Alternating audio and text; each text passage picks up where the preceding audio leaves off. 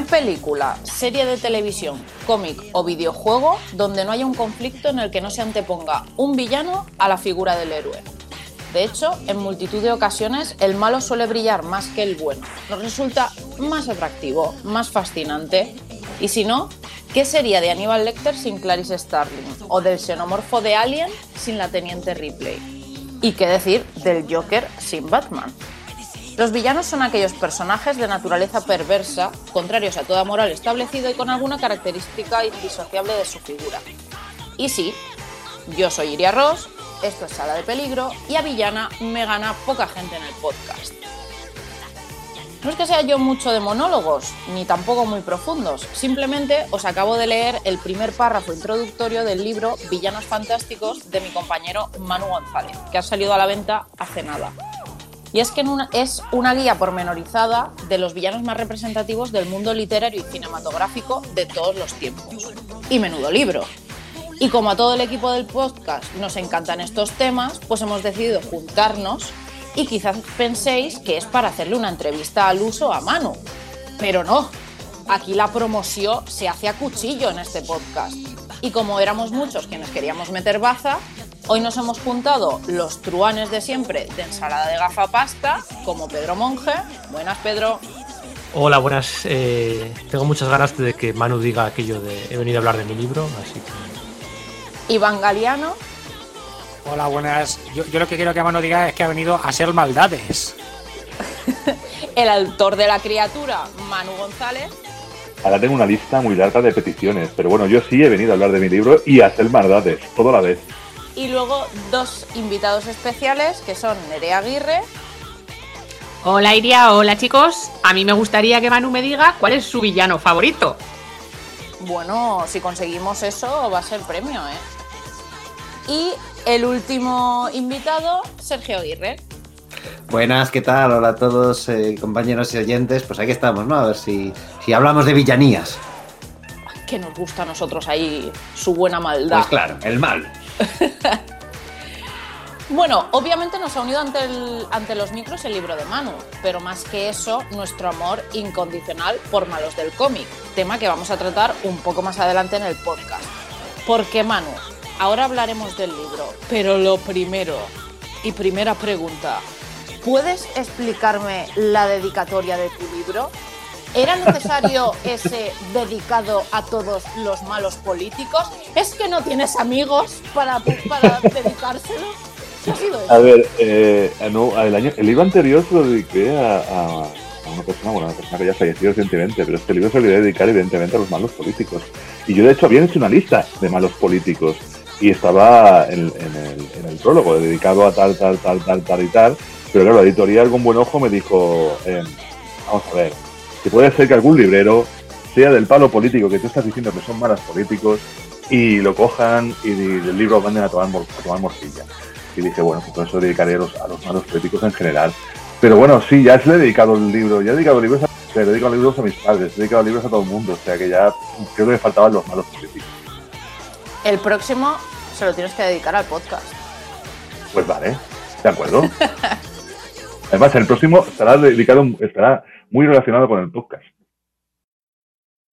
Esto es una Ahí, ahí, novedad. creando, creando hype. Esto es ahí una novedad que no sabíamos los propios del podcast. Ya Bueno, nos Iván creo que hablarás sí que del mar- marinero. A ver, es fácil, tengo que entregar para finales de mayo, tengo que entregar cómics de los 90. Así como ¡Oh! nosotros mismos. Sí, Mira, sí, yo sí, sé sí, de sí. dos o tres que como no salgan, vamos a salir dos por tres calles, ya te lo digo. Bueno, a ver, chicos, disparad.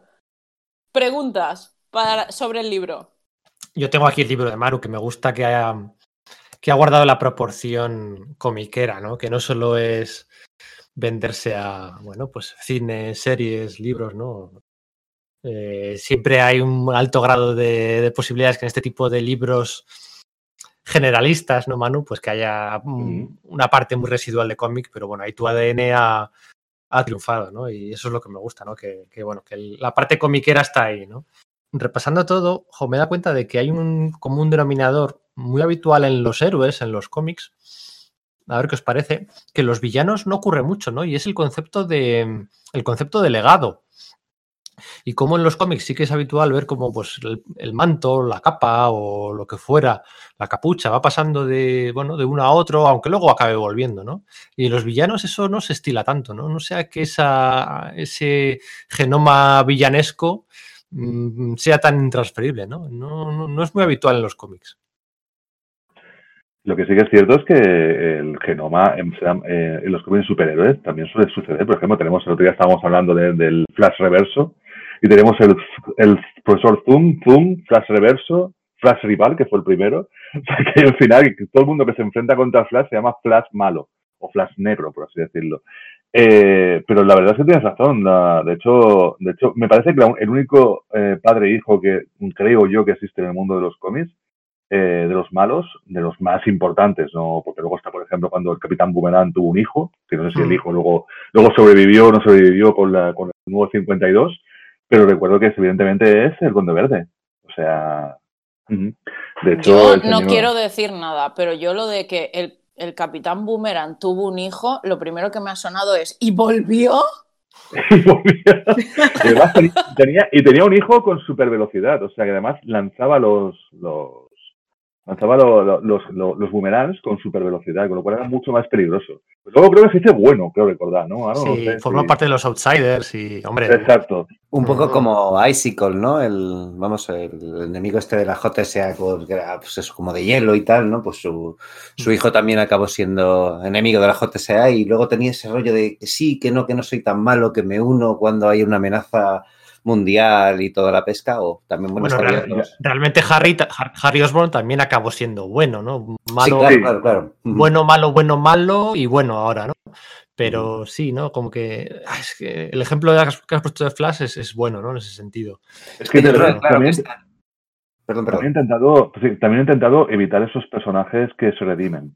O sea, en el libro no hay muchos. Eh, Está Darth Vader, evidentemente, que es un gran personaje que se redime al final, pero evitar, porque es que es, que es imposible evitar a Darth Vader en un libro de estas características, eh, pero he intentado evitar personajes, por ejemplo, como Magneto, que Magneto es un personaje que no sabemos si es bueno, es malo, es un antihéroe, ¿qué es? Hay un momento que dices, al final, ¿dónde está este hombre? Eh, pero bueno, intento evitar eso y poner gente mala malosa. Por eso a lo mejor te ha parecido más el concepto que decías. Hmm. Es que quizás para que fuese duro, o sea, creo que en general el mensaje que se trataba de dar es que la maldad no es heredable, es decir, alguien no es malo por, por, su, por su genética, ¿no? Entonces, pues yo creo que ahí juega un poco en contra el hecho de que se hereden esos, esos mantos, ¿no? Mientras que sí que existe un poco la idea de que si educas bien a alguien, pues probablemente sea buena persona, ¿no? Y de ahí la que, vamos, que los mantos heroicos sí se hereden, ¿no? Igual va, va por ahí, no lo sé. Bueno, últimamente tenemos la película, por ejemplo, de las películas últimas de la Guerra de las Galaxias, eh, que va de eso. Sergio, se va exactamente de eso. O sea, de, de realmente se puede dar la maldad. O sea, realmente. eh, ya vimos que Lucas Skywalker no, pero a lo mejor ha saltado ¿no? una generación y, y, es, y estamos hablando del el protagonista, el malo, de, en teoría, de toda la tercera, última trilogía de la Guerra de las Galaxias, es Kylo Ren, que es un chaval que quiere ser lo ma- tan malo como su abuelo. Y al final, bueno, no, no contar spoilers, evidentemente.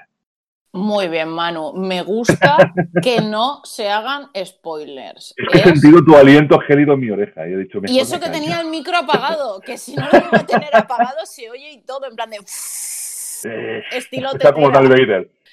Sí, yo soy más bien una tetera. Os tiene como una vela en este, en este sector del podcast, ¿eh? No, lo, Bueno. no sabía que esto era así.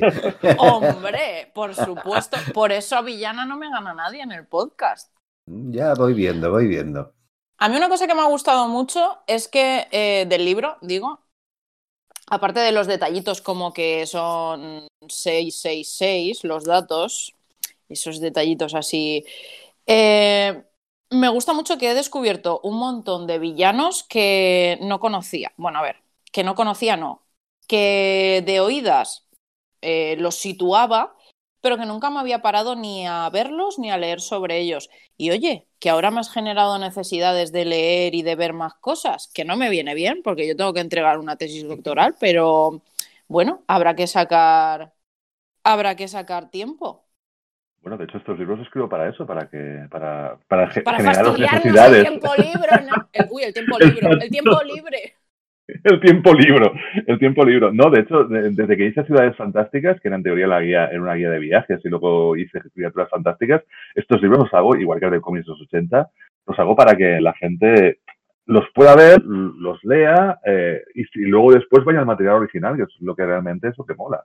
Es lo que realmente eh, el fondo de trabajo que yo utilizo. O sea, es, es como una, es la tarea de divulgación un poco cultural que intento hacer con estos libros. De divulgación y de recopilación, porque por ejemplo, personajes como Morgana, como Moriarty, no tienen origen ni aparecen en un único sitio. Entonces hay veces que para un poco ver la historia de estos personajes tienes que investigar en diferentes sitios y diferentes fuentes, no sabes muy bien porque luego han sido muy versionados. Entonces no sabes muy bien de dónde. Y oye, aquí está recopiladito, todo muy mascadito, picadito, para el que quiera verlo. Oye, a mí, a mí me, ha, me ha molado, sobre todo, eh, ver ahí a Morgana Le Fay, que es un personaje que me gusta mucho y que está muy bien recopilado toda la parte de las leyendas artúricas y demás. eh, Aparte que Morgana fue para mí uno de mis primeros cruise cuando era pequeñajo. Cuando era pequeñajo en el año 81, me parece que es 86 o sí. No, 81, 81, 86, no sé en qué año exactamente. Vi Excalibur, de John Burman. Y vi a la pedazo de Morgana, que es la actriz, la, la- no recuerdo el nombre de la actriz ahora. Y fue mi primer cruise, me enamoré prof- profundamente de ella. Hay A mí pasó lo mismo, de pero con, con la Morgana de, de Camelot 3000. la- por- de Camelot 3000. Claro. También. y por la misma época. O sea, hay gente que se enamora de Ginebra y hay gente que se enamora de Morgana. Nosotros somos enamorados de Morgana. Igual que a las chicas se gustan los chicos malos, a los chicos también nos gustan las chicas malas. Bueno, a mí también me gustan los chicos malos, porque el, el Loki, o sea, cuando. ¿Habéis visto el vídeo ese de. de. Tom Eh, Hiddleston. Tom cuando está ahí en Japón en una premiere o algo así, que empieza a abrir así los brazos y se le ven todas las japonesitas al, al- al suelo, pues es que a mí ese vídeo también me hace dudar de, bueno, pues de ciertas necesidades. Yo solo ver. te digo que Tom Hiddleston huele muy bien y es muy alto. a ver, hay que decir una cosa. Hay actores, sobre todo actores ingleses, que ponen en prueba tu sexualidad día sí, día también. Estamos hablando de gente como, como Tom Hiddleston, estamos hablando de gente como el actor que hace de Sherlock, por ejemplo, o sea, que son actores que dices, ¡ay, mamá! ¿No? Yo recuerdo que yo salí una vez de salir al cine de ver entrevista del con el vampiro, que salía Brad Pitt y Tom Cruise por un lado, y Antonio Banderas también salía, y dije, hostia, si he salido esta película heterosexual. Porque si entras a esta película ya es directamente, no, ya no, puedes, porque había, sobre todo en aquella época, a lo mejor Tom Cruise nos da un poco de pereza a los millennials, pero a mí Tom Cruise en aquella época era ay mamá con Tom Cruise, ¿sabes lo que digo? O sea que... y Brad Pitt estaba en la supercresta de la ola también. Brad Pitt estaba súper bollicado en aquella época, imaginaros. Y hasta Antonio Banderas estaba buenorro. Me encanta el concepto musical. Estaba muy bollicado. Por cierto, la actriz que hacía de Morgana era la gran Helen Mirren, que me parece que tiene ya Eso, llevo 70 y tres pico horas años. buscándolo y no lo encontraba. Digo, sé quién es, pero no lo encuentro. Pues bueno, tiene me parece 70 años, o 69 o 67. no Da sé, igual, así. sigue siendo Y preciosa, sigue- maravillosa y, y me estupenda. sigue pareciendo un pedazo de mujer como la copa de un pino. Es una de las grandes actrices de, de, de- de inglesa, por así decirlo. Y Que por cierto, en esa época estaba liada con Liam Neeson. Puede ser, porque estaba Ah, súper también también, aparecía Liam Neeson. en-. Sí, sí, Claro, sí. Se, cono- se conocieron en la peli y Liam No lo Neeson sabía. dijo, ¡ay, pa' mí! Y sí, fue para él, fue para él. Sí, había una Pues había- entrevista que le hicieron en la televisión inglesa que el, que el presentador se puso muy tonto, como, como diciendo básicamente que le daban papeles porque estaba buena y, y la otra no para de devolverle ahí caña y tal. Y está muy bien. Si queréis buscar por, por YouTube o algo por el estilo, mola mucho la como el tío tira ahí de, bueno, pues de cómo debían ser las cosas normales en ese momento, de cómo se hablaba con la gente y cómo ella responde, ¿no? No, no, la verdad es que era, le pegaba, yo me acuerdo ese vídeo, le pegó un vídeo de, del palo, pero tú qué dices, piltrafilla, ven para acá y, le, y lo deja ahí Exacto, marcando esa el fue, paso. esa fue la palabra que utilizó, piltrafilla, de toda la vida. Aparte, aparte que no es por nada, en aquella época los entrevistadores de la televisión inglesa iban todos con unos pelazos, con unas pelucones, así como bastante feos, y claro, y eran todos como pequeños y feos, se parece aquí esta mujer del palo que tú que cuentas, tío. O sea, es muy... Os recomiendo mucho que veáis la entrevista, buscarla, que es muy buena, que Sergio la ha sacado ahí, y está bastante bien. Bueno, a ver, centremos el tema, que también nos gusta el cotilleo, cosa mala. Eh, ¿Quién te edita, Manu? Eh, Red Boot, Red Boot, eh, la nueva colección Loop, que de hecho la colección Loop no la empecé yo, pero casi casi soy el que más el que más libros he sacado, porque llevo ya eh, cuatro libros de la colección Loop. O sea, y es una colección de libros más grandes, eh, en, en a todo color, no son libros pequeños, son como un papel más bueno, una tapada más dura, y, y la verdad es que estoy bastante contento, porque deben estar funcionando, porque no paran de pedirme, o sea que por ahí bien. ¿Alguna preguntilla más capciosa que le queráis hacer a ver si lo pilláis? No, yo quería, yo mi pregunta para Manu es un poco en relación también eh, a, lo de que el villano se hace, se hace bueno, que parece que el tema de la maldad sea como una puerta giratoria, pero al revés.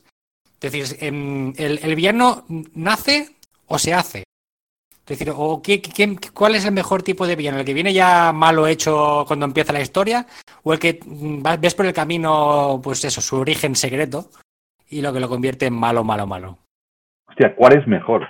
Es una gran pregunta, ¿eh?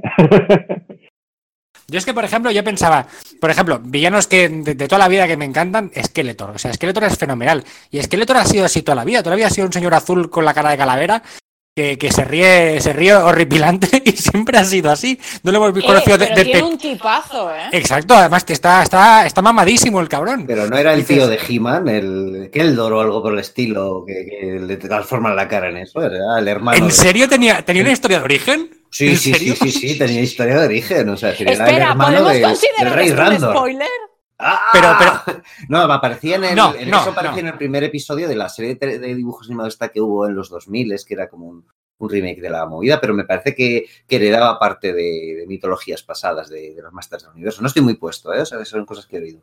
Yo ahora estoy, estoy Arroba muy flipando. fans. Sí, Que sí, nos sí, pues. digan si tenemos razón o no y qué ha pasado aquí. Yo es que, yo es que por ejemplo, de los, los villanos clásicos que a mí me hablaban de, de crío, pues tenía la idea de que, pues, pues eso, al menos en las historias que yo recuerde, son, son villanos casi casi porque sí, ¿no? Otros que me encantaban, los Transformers. Pues tenían los Autobots y los Decepticons. Y Megatron era malo como la piña, y era el, y era el Guau, pues malo con, porque los- sí. con Megatron también hecho- hicieron una pa- por el estilo de los cómics estos de DI y de W, Sí, era como un exacto. revolucionario que pin y que Sí, va el exacto. camino, ¿no? Ujú. Sí, sí, los Autobots eran como lo- eran como, como el status quo, el orden, y los Decepticons eran más como Pero eso el es más caos y la reciente. Ya te revolución. digo que esto que, que he dicho de Skeletor me da la impresión de que en el fondo sí estaba heredado de, de historias anteriores y que eso simplemente se plasma en ese dibujo. Pero no te sé decir.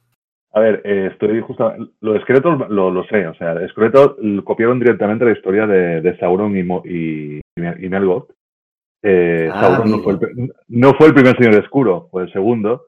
Sí, Morgoth Eh, estaba antes, ¿no? Ese Mordor sí es Mordor o, Mergor, Merkor, eh, tenía diferentes nombres. Bueno, en, en el Señor de los Anillos todo el mundo tiene diferentes nombres, parecen rusos. Tienen diferentes nombres todos. Y sí, es verdad, tienes razón. Skeletor era el tío de He-Man, era el hermano de- del rey Kandor, que Randor le parece se llamaba, que era el, el este de, de, de- He-Man. Y al aprender magia empezó a estudiar con Hordak, que era el malo maloso, y era una copionada, pero copionada de Sauron, o sea, pero al pie de la letra. Pero un segundo, un segundo. A mí me recuerda más al Rey León esto. O sea, era el tío de He-Man. esto es el puto Rey León. Joder. Eh, el Rey León creo que lo inventó Iván. Pues mira, también lo tienes ahí. Que, hay un- que antes hay un danés llamado Hamlet, no sé si te acuerdas de esto. Sí, pero bueno, y por, y por entre medios está, está el de Tezuka. O sea que. Sí, también. Pero coges a Hamlet, arroba herederos de Tezuka.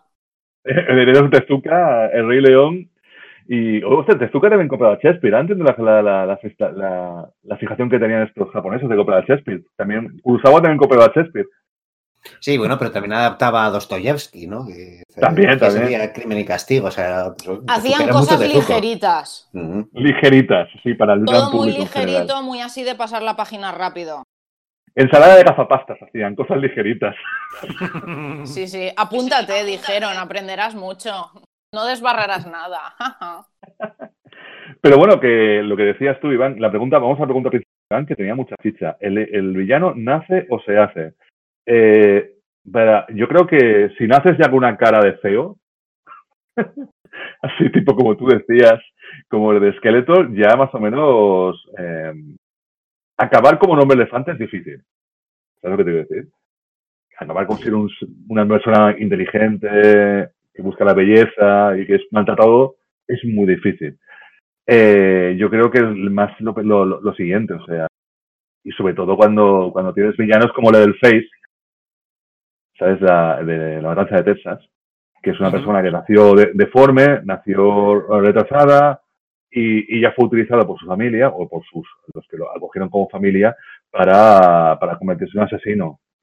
Eh, es complicada la pregunta, pero normalmente sí que puedes tener trazas de verdad simplemente por, por, por convertirte, por ser un monstruo, por así decirlo. De todas formas, yo creo que esto no es excluyente, ¿eh? O sea, siempre tenemos el malo malísimo, que es la encarnación del mal, y muchas veces este malo tiene su esbirrín, que, por ejemplo, en el caso de Star Wars puede ser Palpatine y Darth Vader. Sí. O sea, Sí, tenemos el malo que ha sido malo siempre y El malo que el se ha hecho, ¿no? Y que, que se ha sido reclutado, ¿no? Porque ay, ha tenido una infancia tormentosa o algún desengaño o quiere venganza o ha vivido a la sombra de su hermano, lo que sea. Y entonces el mal, mal, mal encarnado es el que ha ido ahí, le ha reclutado y le ha, le ha pervertido. Entonces a mí me gustan las historias que tienen las dos, porque primero se tienen que cargar al esbirro y luego tienen que ir a por el otro. Entonces queda todo como mucho más épico. Claro, pero Sí, sí. también hay muchas veces que los esbirros se, se redimen. Claro, y ahí está la gracia, porque... No, pues a mí el, el blanqueamiento es el que no me gusta, precisamente. Está muy bien esto del viaje del héroe, pero andar blanqueando todos los días a los villanos más o menos carismáticos, o sea, es como lo de, me acuerdo ahora de del final no rodado del Dragones y mazmorras, ¿no? Con el Ah, blanqueamiento. pensaba de- que ibas a decir de Titanic. No, con- Mira, no sé, mi cerebro me ha hecho algo. Olvídate, estabas diciendo, perdona. Blanqueando el iceberg. No, es que me he acordado de una cosa y el cerebro me ha hecho chispitas, olvidaros. Perdona, estabas diciendo que te, al, que te he al cortado. 112 voy a llamar. Eh, el blanqueamiento que hacen de vender en ese último capítulo, ¿no? Que si no, que si estaba... Bender es el de Futurama, Avenger, ¿no? Avenger. Eh, Venger, sí, eso. sí. No hay, no hay podcast sin lapsus. Eh, el amo del calabozo y resulta que el otro es el hijo y que tenía ahí el corazón atrapado en un sarcófago, en algún cofre y le liberan y el otro se vuelve bueno justo al final. Todo este blanqueamiento continuo de los villanos no es lo que a mí no me gusta porque es una historia muy manida ya. O sea, yo prefiero que sea el mal encarnado, el, el- el- el mirarle a los ojos a esa, a esa oscuridad y a esa maldad completa. a, bueno, Sí, pues, el pero a ver, de- una, pero una cosa es coger al malo más maloso de los malosos de una historia y en el último momento redimirlo de golpe. Y otra cosa es lo que decía Nerea de los esbirros, que si está bien construido y está con un pie en la maldad y con otro pie en la bondad, da para hacer un desarrollo de personaje. Ahora, los que cogen y dicen, no, no, este era malísimo, pero malísimo, malísimo. Mira qué bonito es ahora y qué bueno. No, eso no, eso no tiene sentido ninguno. Pero en los cómics, Harry Osborn, el que decíamos antes, acaba siendo bueno. Magneto acaba siendo bueno. Eh, Veneno acaba siendo bueno. Eh, Kang, por momentos, también es bueno. El Doctor Muerte ha sido Iron Man durante dos años, bueno también. O sea, todo parece como que tienen que pasar por esa fase de ser buenos en algún momento y ese. Bueno, pues no sé, yo prefiero que. Se le llama ventas. No, se le llama, pues, 80 años de historia sin no saber qué contar ya. Pero. Yo, quiero, añadir, a- ahora que sacas este tema de, los villanos que se vuelven buenos, quiero darle la vuelta y hablar de otro, otro tropo muy famoso que es el de los héroes que se vuelven villanos sin saberlo. Que esto es un tema que yo recuerdo que me, pasaron, no me acuerdo que lo escribió un texto para una, lista de correo, que era, era, no sé si era un crítico quien la escribió, que hablaba de los villanos encubiertos de la Marvel. Dices, ¿qué, qué coño el Doctor Muerte, el Doctor Octopus, mm, Galactus? Esto nada. O sea, los, los villanos más jodidos, los que más han jodido la marrana en el universo- Marvel, si te fijas, Red Richards, Odín, el profesor Xavier, que cogen aquello de Red Richards. He inventado un invento que es un portal. No, no, Richard, ¿Dónde déjate, no abras portales a ningún sitio que la vamos a liar parda. Odín, Odín ha provocado unas batallas también del, del copón bendito. Y el profesor Xavier, déjalo correr, que yo creo que ha inventado tres o cuatro supervillanos él solo. O sea que, no sé, no sé, esto también es interesante, creo yo. Hombre, es que Xavier, según cómo lo mires, puede ser también un villano. Ver, También, ojito. también, sí, sí. Ojito con él, que tiene algunas salidas de tono que es como de señor, ¿se puede tranquilizar?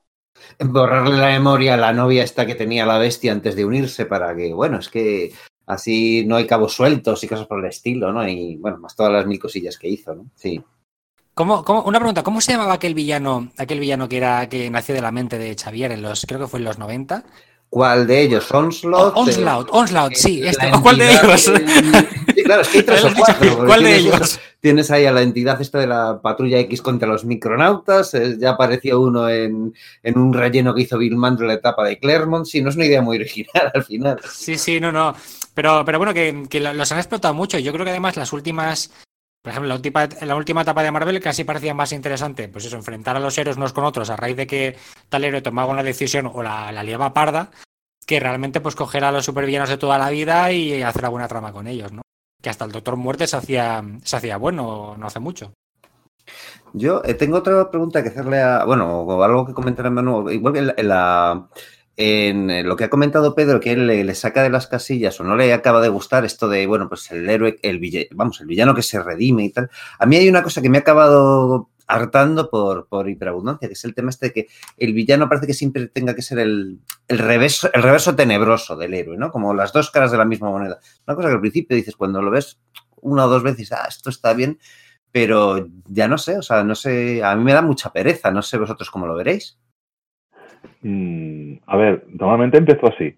O sea, de hecho, eh, lo que hablamos siempre de, sociología, del camino del héroe que antes ha, nombrado Pedro, eh, el camino del héroe eh, tiene que enfrentarse a unas pruebas. Eh, están marcadas ya, marcadas según toda la fantasía y toda la, incluso la ciencia ficción y los cómics de superhéroes, y uno de ellos es enfrentarse al malvado, al malvado que está poniendo esas pruebas en contra de él.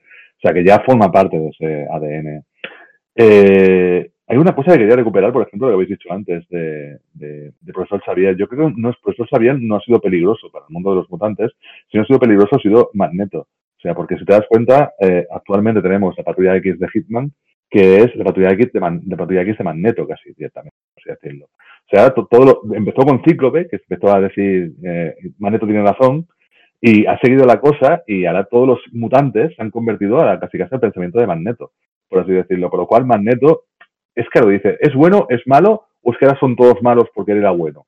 Es una cosa que también o la dejo o la planteo en el aire porque es una, eh, yo creo que desde los 90, bueno, los 90, mien- miento, desde los 80, desde la época, desde que empezó, desde que, desde que, desde que empezaron a ponerle un poco de mentalidad a Magneto y, y empezaron a quitarle ese, esa, esa psicología que tenía, que, que psicología plana, se empezaron a darle más capas de, de culpa, de su, su pasado judío, todas estas su, pa- cosas. su pasado judío no llega hasta el número, Sergio, hasta el número 150 o por ahí, ¿no? Sí, sí, sí, sí, la época de los 80, de los 80 y pico. Bueno, de hecho, es que al principio yo tengo dudas de que fuese abiertamente judío, donde daba la impresión de que era más bien eh, romaní, ¿no? El que Sí, al principio era- daba esa impresión, por lo menos, ¿no? Eh, y luego lo que pasa es que, bueno, pues lo decidieron se- eh, ir, eh, ir por ese camino que, bueno, me parece de- bien, ¿no? Pero que me da la impresión de que hay un cierto ejercicio de retrocontinuidad. Y sí, yo creo que es en la segunda venida de, de Cocrum a, a la patrulla X, ¿no? O sea, ya de una, ya de una vez ido John Byrne, ¿no? Sí, debe ser como 150 o algo por el estilo, lo de la isla sí. esta aquella, cuando un, Sí. un submarino eh, soviético, ¿no? Por ahí. Sí, cuando se enrolla también con la novia de Cíclope por aquel entonces. Exacto. A Lady allí. Y que van vestidos los dos además como rollo como si fuera una isla de Lovecraft ahí, van vestidos como- Total, y las estatuas que hay lo son totalmente. Hombre, es que, claro, por eso- ya por eso me gusta- esos bichos en Lovecraftianos, ¿no? Hay para el universo Marvel, los Nagara y estos, ¿no? A, Marvel Studios, por, por ejemplo, siempre se le ha criticado, siempre ha habido palos continuamente sobre la baja calidad de sus villanos, ¿no? Se sacaba de la ecuación a Loki y se decía, los villanos de las pelis muy mal, lo de siempre, ah, la peli Marvel, muchas gracias y villanos malos.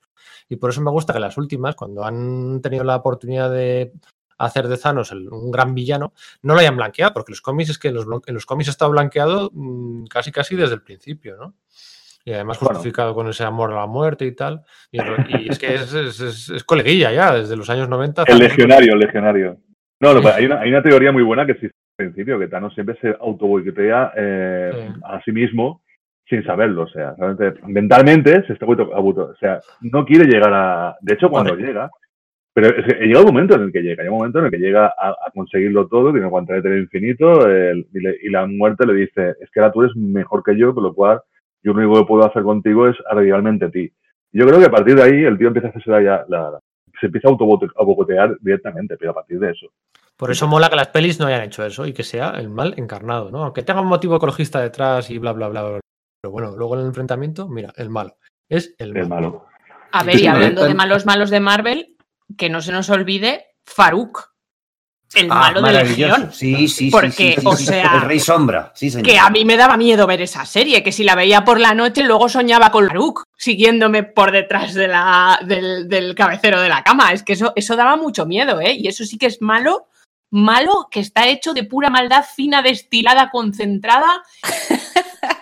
Pero ¿qué edad tenías cuando, cuando veías...? ¿Cómo? ¿El año pasado? Claro, La serie año de pasado.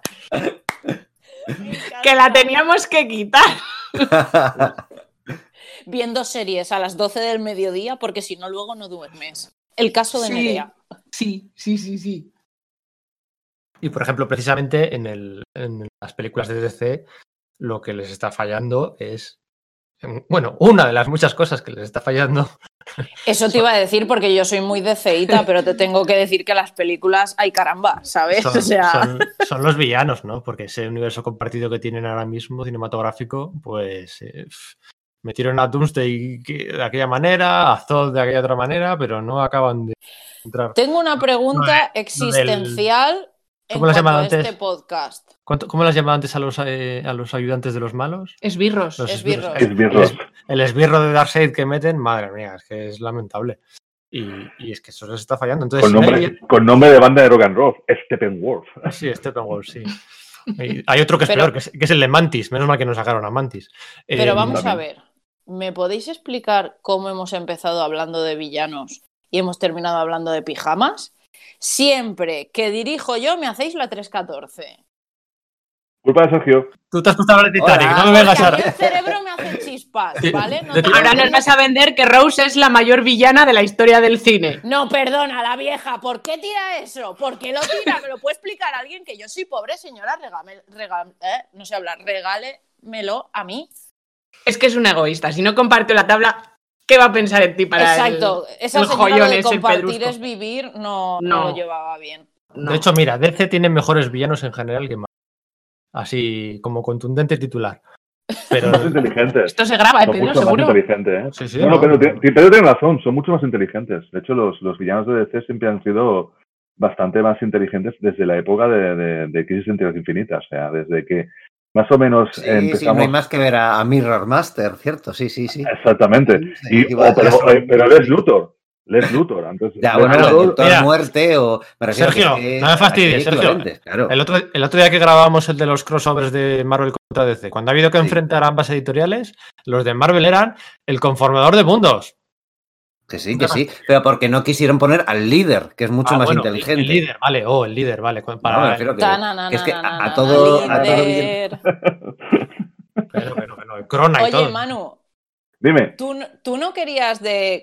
Bueno, a ver, en teoría, en teoría, Sí. porque luego nos ponemos aquí charra que te charra, charra que te charra y nos vamos por las nubes. eh, en teoría, el- la mecánica de hoy era que cada uno hablásemos de villanos que nos gustan mucho, pero que están denostados en los cómics, porque ya luego nos empezamos a meter que si en series, que si el Titanic, que si no sé qué. Eh, ¿Tú no querías precisamente hablar de Olvidados de DC? Sí, sí, sí. Pues aprovecha que el Pisuerga pasa por Valladolid y nos encaminamos. Nos encaminamos. Venga, sí, cada uno era, en teoría era iría, era que cada uno teníamos un villano que fuera un poco así como olvidado, ¿no? Por así decirlo. Yo no traigo uno, traigo varios, porque traigo un grupo entero. De hecho, eh, ¿os acordáis de la serie Héroes Olvidados de que creó Mark Watchman y Jill Kane? en el Pues año claro, 83? con Animal Man y Rip Hunter y, Carson Cave. Ay, sí, sí, sí, sí. Yo, no, yo no me acuerdo. Bueno, pues era una época en la cual, en la cual era, eh, que dijeron, vamos a coger diferentes héroes creados en la Edad de Plata, sobre todo, superhéroes, y que están así denostados, que nadie se acuerda de ellos, era Mark Wolfman y Jill Kane, y los hacemos una serie con ellos en plan como si fuera la, la Liga de la Justicia Hacendado un poco, la Liga de la Justicia de Hacendado, por decirlo. Entonces pillaron a Animal Man, eh, antes de que Grant Morrison lo cogiera, a Delfín, a Rick Hunter, a Alan Strange también estaba, el Capitán Cometa, no sé si os acordáis del Capitán Cometa, que parece como de cachondeo, pero no. Y de hecho llegaron a salir en todo en Crisis en Tierras Infinitas, pero ya a partir de ahí, evidentemente, después de Crisis en Tierras Infinitas, aquello se murió y ya no volvieron a, sacarlos nunca más. Pues lo más divertido es que en esta serie de, de Forgotten Heroes, de, de- que eran- salían en el, en el cómic DC, DC Comics Presenta, En el número 77, en el año 85, eh, Mark Wolfman, que era el guionista, y Kurt Swans, que era el di- dibujante, rescataron diferentes villanos olvidados de estos superhéroes para hacer los, evidentemente, villanos olvidados, Forgotten Villain. Y claro, es que actualmente, si no fuera porque la encantadora luego se convertiría eh, en la protagonista, en una de las protagonistas de la, película de, ¿cómo se llama la película de la encantadora? La, ahí se me acaba el nombre, de, ah, del grupo de El malosos. Escuadrón de- Suicida, dices, ¿no? el Escuadrón Suicida, exacto. Si no se hubiera convertido en la encantadora en el Escuadrón Suicida, eh, hubiera sido completamente olvidada. Pero es que, bueno, la encantadora la rescató Bill Willingham después más tarde, o, o, la señora, o fue la señora. O No, la ah, señora ya ya- antes John, eh, John Ostrander la había rescatado para el Escuadrón Suicida en los 80. Suicida, y después para villanos, para villanos eh, en aquello que hizo de cuando fue la segunda crisis, ¿cómo se llamaba la serie aquella Eh, de. Villains United, ¿no? Esto de... Sí, Villanos Unidos, que era, la- que era la jefaza. eh. La de Gail La Simone. encantadora, sí, sí, la encantadora era la única, o sea, June Moore, June Mo- Moon, que se llama, era la única, la única que se ha hecho todavía famosa actualmente, porque el resto de villanos, si empiezo a decir los nombres, tenemos a Mr. Poseidón, creado, por cierto, por Bach Haney en el año 61, y era un malo, en teoría, de Delfín. Imaginaros. Este no, no- de hecho, ha salido como seis veces, me parece, nada más. Otro se llamaba Chun Yul, que Chun Yul era el cazador sin cara, que esto ha sido recuperado ahora por, por, por los nuevos 52 y que fue creado, creo, por Garner Force en los años 61 y, que, y no me acuerdo de quién era. Era un, Salía un también en la, en la serie de dibujos animados esta más o menos reciente de Batman de Brave and the Bold. Hay una, Sí, que eran autoconclusivos, pero hubo un- varios episodios que sí formaban un, un arco y era como el gran villano. Sí, sí, sí. sí, que era, era una especie de, de, de- de extraterrestre que no tenía cara y se podía convertir en cualquier, en cualquier persona. Era un poco también como, ¿cómo se llama? El camaleón, ¿no? Un poco de, de, del- de Spider-Man, pues parecido, así, un personaje parecido. Otro era el maestro del átomo, que este lo creó Bill Finger, el creador de, de Superman. Y este era un tío que era como que podía, era como molécula man, podía, podía manejar y era un, era un villano de Superman y de Batman, pero claro que no, lo conoce nadie este tío. Otro era un mago polaco llamado Cloud Load, que era, que tiene un nombre, un apellido muy polaco, y que este era, este era villano de Rick Hunter también. Pero este, de- o sea, este apareció y desapareció, nadie se acuerda de él. Un robot creado por Jack Kirby, este es muy bueno, creado por Jack Kirby en el año 57 llamado Ultivac, que era un, el típico, mm, o sea, ¿recordáis el típico estos eh, monstruos o robots que creaba Jack Kirby desaparecían y luego podían ser cogidos de nuevo? Como, no sé, como cualquiera de los monstruos que ha creado Jack Kirby en, la, la, en, en Marvel y en DC, pues fue también recuperado. Y después, por último, evidentemente, la encantadora. Y esos son los puñeteros perdedores más alucinantes, porque claro, es que esta gente nadie se acuerda de ellos. Y la verdad es que tenía que volver a aparecer Grant Morrison por ahí, que es el clásico de recuperar estas cosas antiguas El y recuperarlos de nuevo. Sí, sí, del limbo, recuperarlos. A Encantadora no, pero recuperar los otros, porque sería divertido, ¿no? Hacerle una cosa así.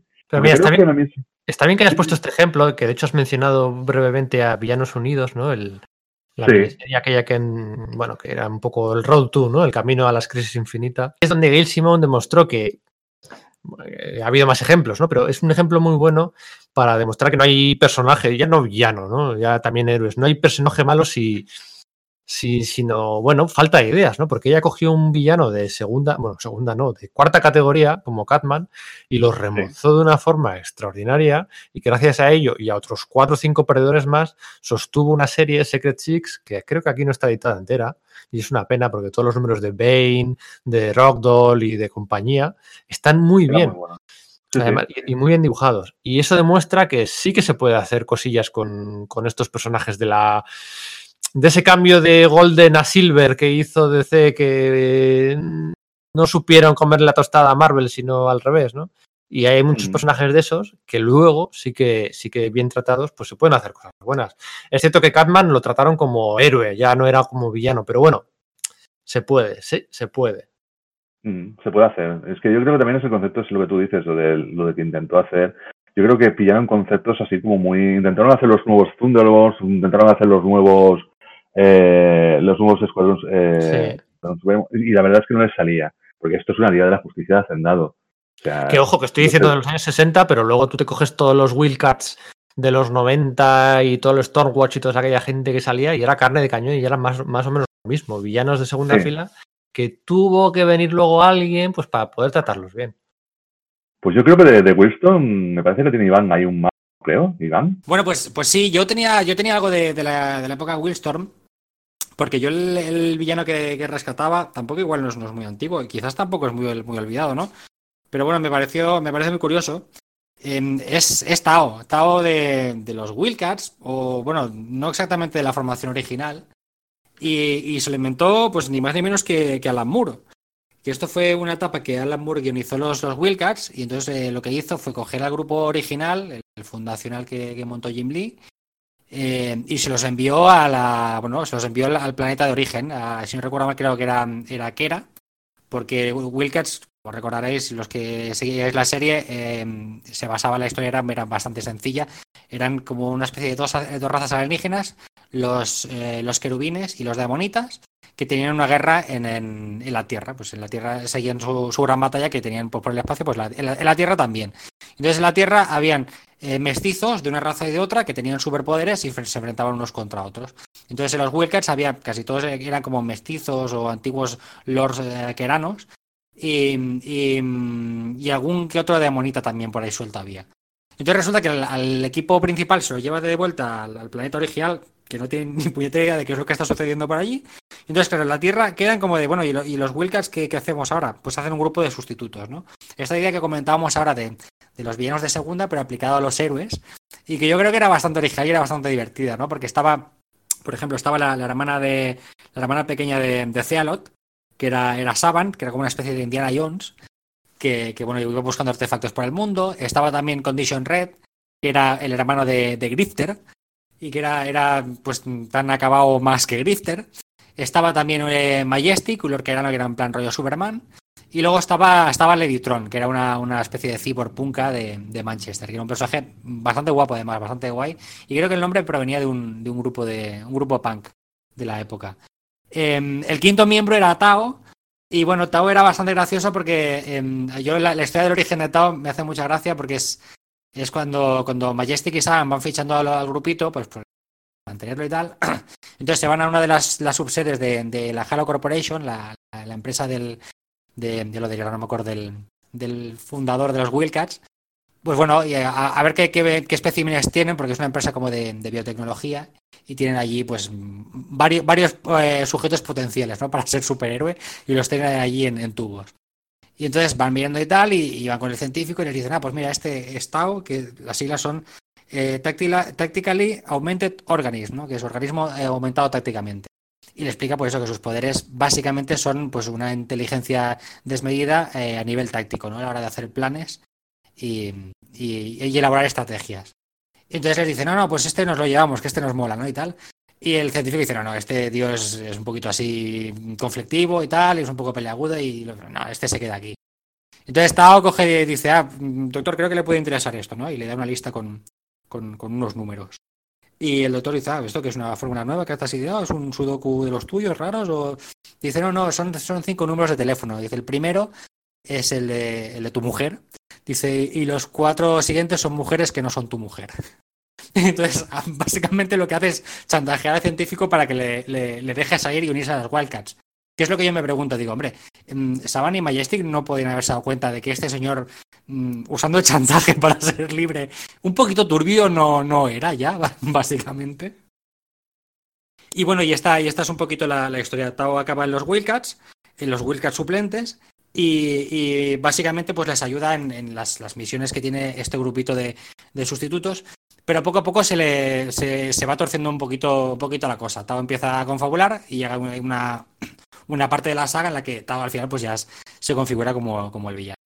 Y básicamente a mí lo que más me gusta de, de, de Tao es el tema este de los, los, planes, los planes, las ideas tanto a largo plazo como a corto plazo, súper ingeniosas, que me parece muy del, del, del Moore que, que escribió Ozymandias o que escribió también a, a de Vendetta, ¿no? Que, que, son personajes muy con planes, que son muy misteriosos, que, que, los ejecuta muy bien y que además son, son muy ingeniosos también en el diálogo y en, la, interacción con otros personajes. Y, y, bueno, de Tao luego reapareció en Gen 13 como villano. Luego eh, apareció de forma magistral, creo yo, en el Sleeper de, de Brubaker. Y luego creo que tuvo una última aparición en una saga que se llama Walls End, pero ahí ya no llegué a meterme y no, no sé muy bien cómo acabó la cosa.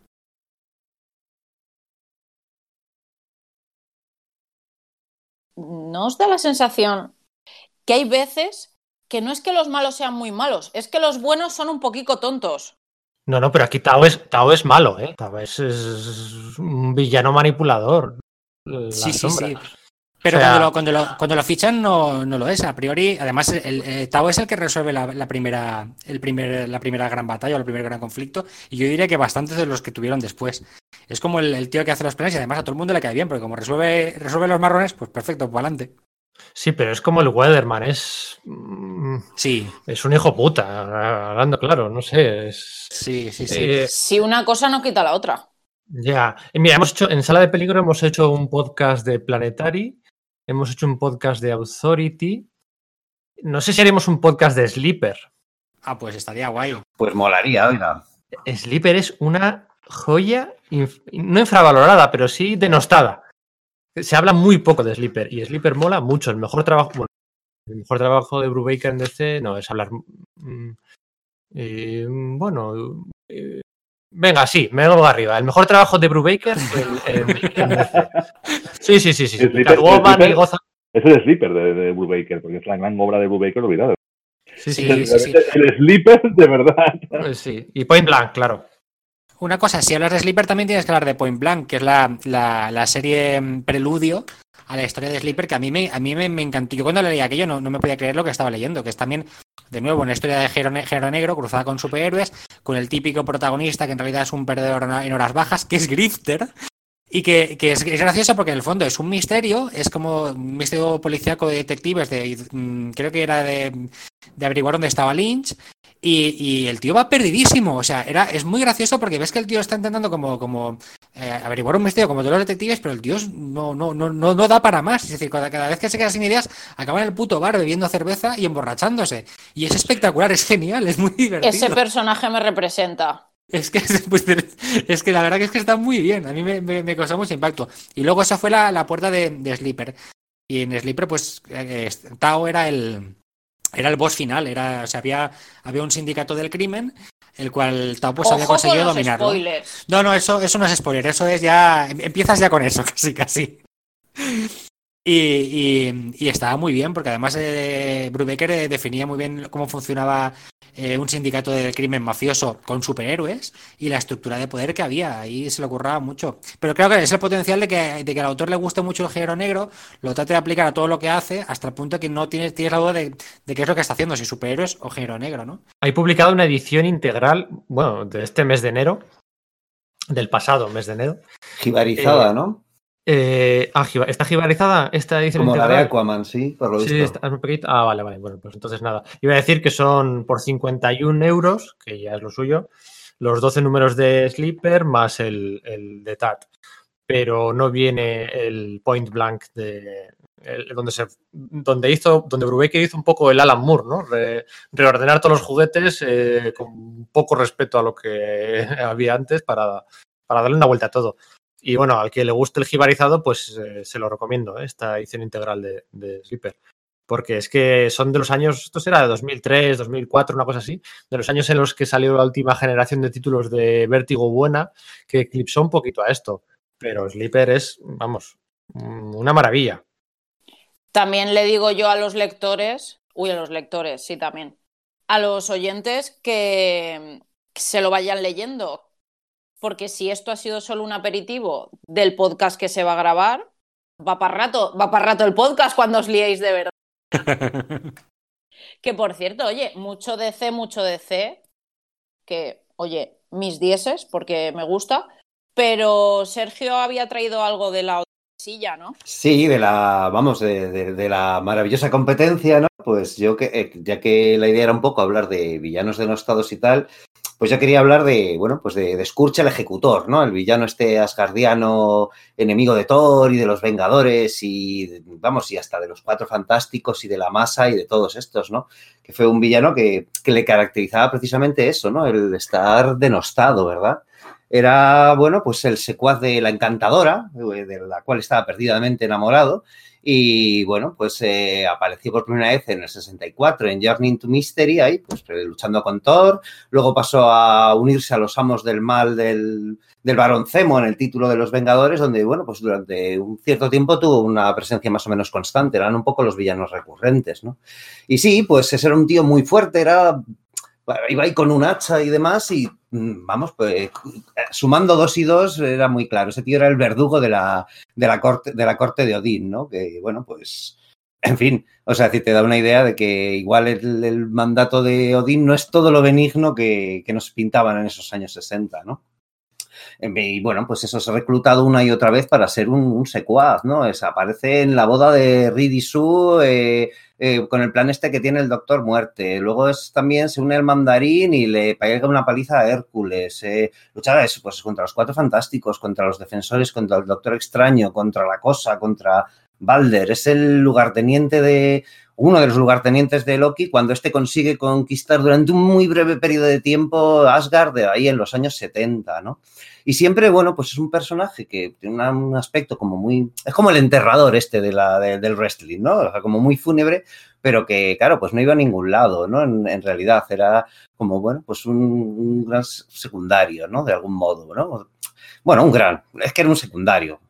Y es en la etapa de Walt Simonson en los años 80 cuando, cuando este decide darle un pequeño un pequeño toque ahí en la colección de Thor, ¿no? Y es que, bueno, pues su amada Amora, la, la encantadora, pues está pasando de él porque se, se fija, se fija en, en, Heimdall y poco a poco el tío se va dando cuenta de que había sido un guerrero enormemente respetado con su honor, con sus, bueno, con sus mierdas, aunque fuese un, un villano y demás, pero todo el mundo le toma como una broma, ¿no? Y él, bueno, pues busca redimir su, honor de, algún modo.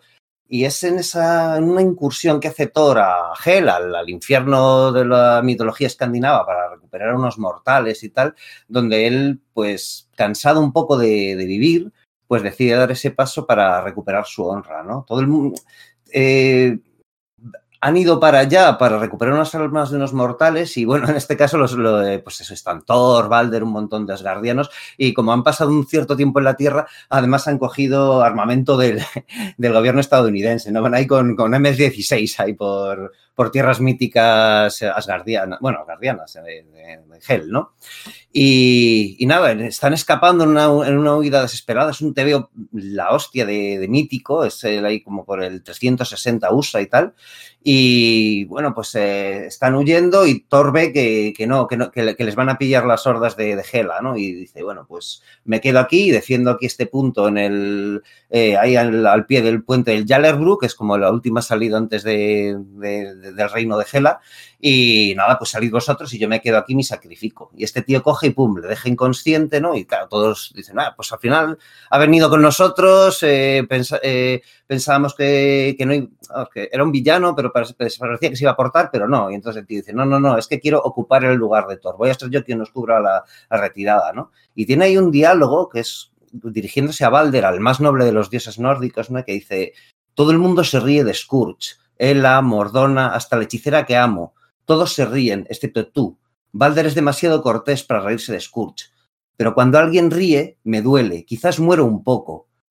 Ahora creo que ya estoy muerto.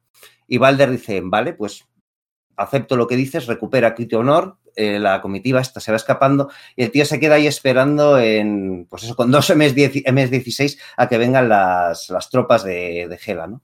Y ahí en tres páginas, Walt Simonson se monta la que yo creo que es la, la secuencia más épica del, de la historia del cómic, ¿no? Hay con el tipo, pues eso, re, repeliendo ataque tras ataque, eh, lanzando sus risotadas de villano con unos colores puestos to todos totalmente en rojo y al final eso, como le alcanzan el tío, pues con un, sobre una montaña de esos zombies nórdicos con el M16 dando golpes y mientras tanto en, el, en, en una misma página, ¿no? Está esa, esa viñeta eh, ahí súper épica sobre la montaña y al lado están ahí como que otras viñetas que son como su cara y se va desvaneciendo poco a poco dándote a entender que, bueno, pues que el personaje muere, pero que siempre se, la, se le recordará porque él se quedó ahí, en el puente del Jallerbrook.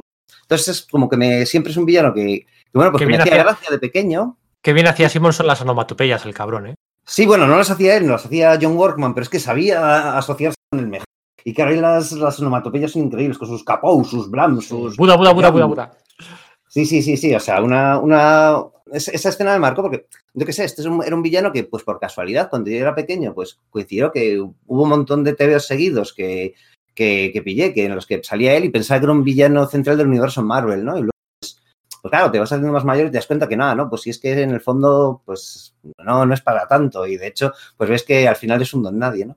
Y el jugar con ese rollo de que precisamente es un don nadie, que él precisa- precisamente es consciente y que necesita un último momento para, para redimirse ante sí mismo, pues me, no sé, me, la verdad es que me, me, atrapa, es un personaje al que le cogí mucho, mucho, mucho cariño. La viñeta de, la de las lanzas, él encima de todas las lanzas, es una de las viñetas más potentes de la historia de Marvel. ¿eh?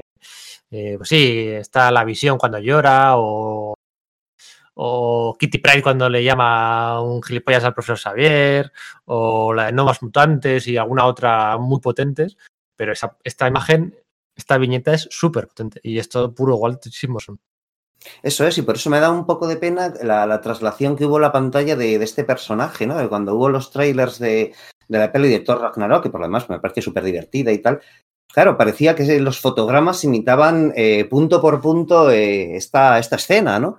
Y claro, luego al verla, mmm, no sé, es decir, el personaje sí, efectivamente es un poco pachete, pero como que se, se ahorran ese, ese viaje del villano, ¿no? Hacia su redención final. La hay de algún modo, pero no sé, pierde fuerza, pierde fuerza con respecto al original de Simonson, ¿no? Y no es por ponerme tonto con, no, es que los tebeos es un, un talibán y siempre el, el, medio original. No, no, de verdad que no, pero creo que de verdad, eh, no sé, la gente que vio Thor Ragnarok y le, le, interesó esto y tal, debería echarle un vistazo a esos tebeos porque, jo, le dan otra, otra perspectiva al, al personaje que creo que es mucho más grata. Sí. Y eso era lo que tenía que decir. ¡Ah! Hecho, un pequeño comentario sobre la viñeta esta que decía Sergio, la última viñeta, la que sale con todas las lanzas. Eh, si os dais cuenta, eh, la secuencia, porque además lo tengo delante, estoy viendo, la secuencia eh, no está firmada, solo está firmada esa viñeta. O sea, que Walter Simonson ya sabía que se le había pegado ahí el curazo padre sí. y dijo, esto lo firmo yo. Sí, sí, sí. o sea, porque está, está firmada. Y está abajo del todo ahí, ¿no? Sí, Walter sí, Simonson con su firma. Su firma y que parece un dinosaurio característica y tal. Y eso es una, es una, sola página, no llega a una splash page, ¿no? Porque esta, esa, esa imagen eh, ocupa, digamos que la mitad, eh, eh, no la mitad superior, sino la mitad izquierda, ¿no? Y luego en la derecha tienes ahí el retrato del, de la cara de Scourge, al principio muy intenso, luego un poco menos, y desvaneciéndose, ¿no? Y, la, y, eso lo que dice, ¿no? Estaba solo al pie del Yalerru y esa respuesta es suficiente, ¿no? Como, bueno, pues al final se, se redimió, ¿no? Uh -huh. Por eso. Que luego ha sido reutilizado el personaje, ¿no? Y pues eso, después, eh, sí, pues Amor a la Encantadora pues llega a su muerte y luego aparece pues la Legión de los No Vivos y eh, incluso los, en los, nuevos mutantes de Luis, Simon, de Luis Simonson en una saga de Asgard y pues su hacha fue fundamental para el personaje este de Thunderstrike, que de hecho, bueno, pues es lo que le acaba matando. Y creo que se le ha recuperado hace poco en, en este evento de Marvel ahora de, de, War of the Realms, me parece, aunque no, no estoy muy seguro de cómo se ha sido tratado eso, pero para mí ese fue como un final perfecto para, para, un villano que era, que era de menos, ¿no? Y saber utilizar eso, esas, esos pequeños flecos que hay en estos universos compartidos que parece que no valgan mucho para, para hacer una historia con mucha fuerza, ¿no? Yo estaba buscando la página mientras la mientras comentabais y primero que yo el personaje no lo, lo desconocía en los cómics. También uh -huh. porque yo de Marvel no, no, he leído mucho, pero bueno, justo lo poco que he leído de Marvel no, no se acerca a Thor por ningún lado. Pero lo que me ha impactado mucho de la, de la página es más el desvaneciéndose del personaje que, pues sí, la otra viñeta es impresionante y la firma ahí del señor en plan de hola, he venido a firmar mi viñeta. me ha hecho mucha gracia. Pero no sé, me resulta mucho más impactante la, la, cara de él como desvaneciéndose, degradándose en color, que encima no queda muy claro si está sonriendo o no. Que es como sí, que sí, por to, todo lo que estabais, todo lo que estáis comentando de, de, esa dualidad del personaje y tal. No sé, yo creo que buscaré cosas de este personaje porque sí, es muy yo creo que interesante. Sí está sonriendo porque de hecho en la página anterior está como lanzando risotadas en plan de, bueno, pues estoy haciendo lo que mejor sé hacer, ¿no?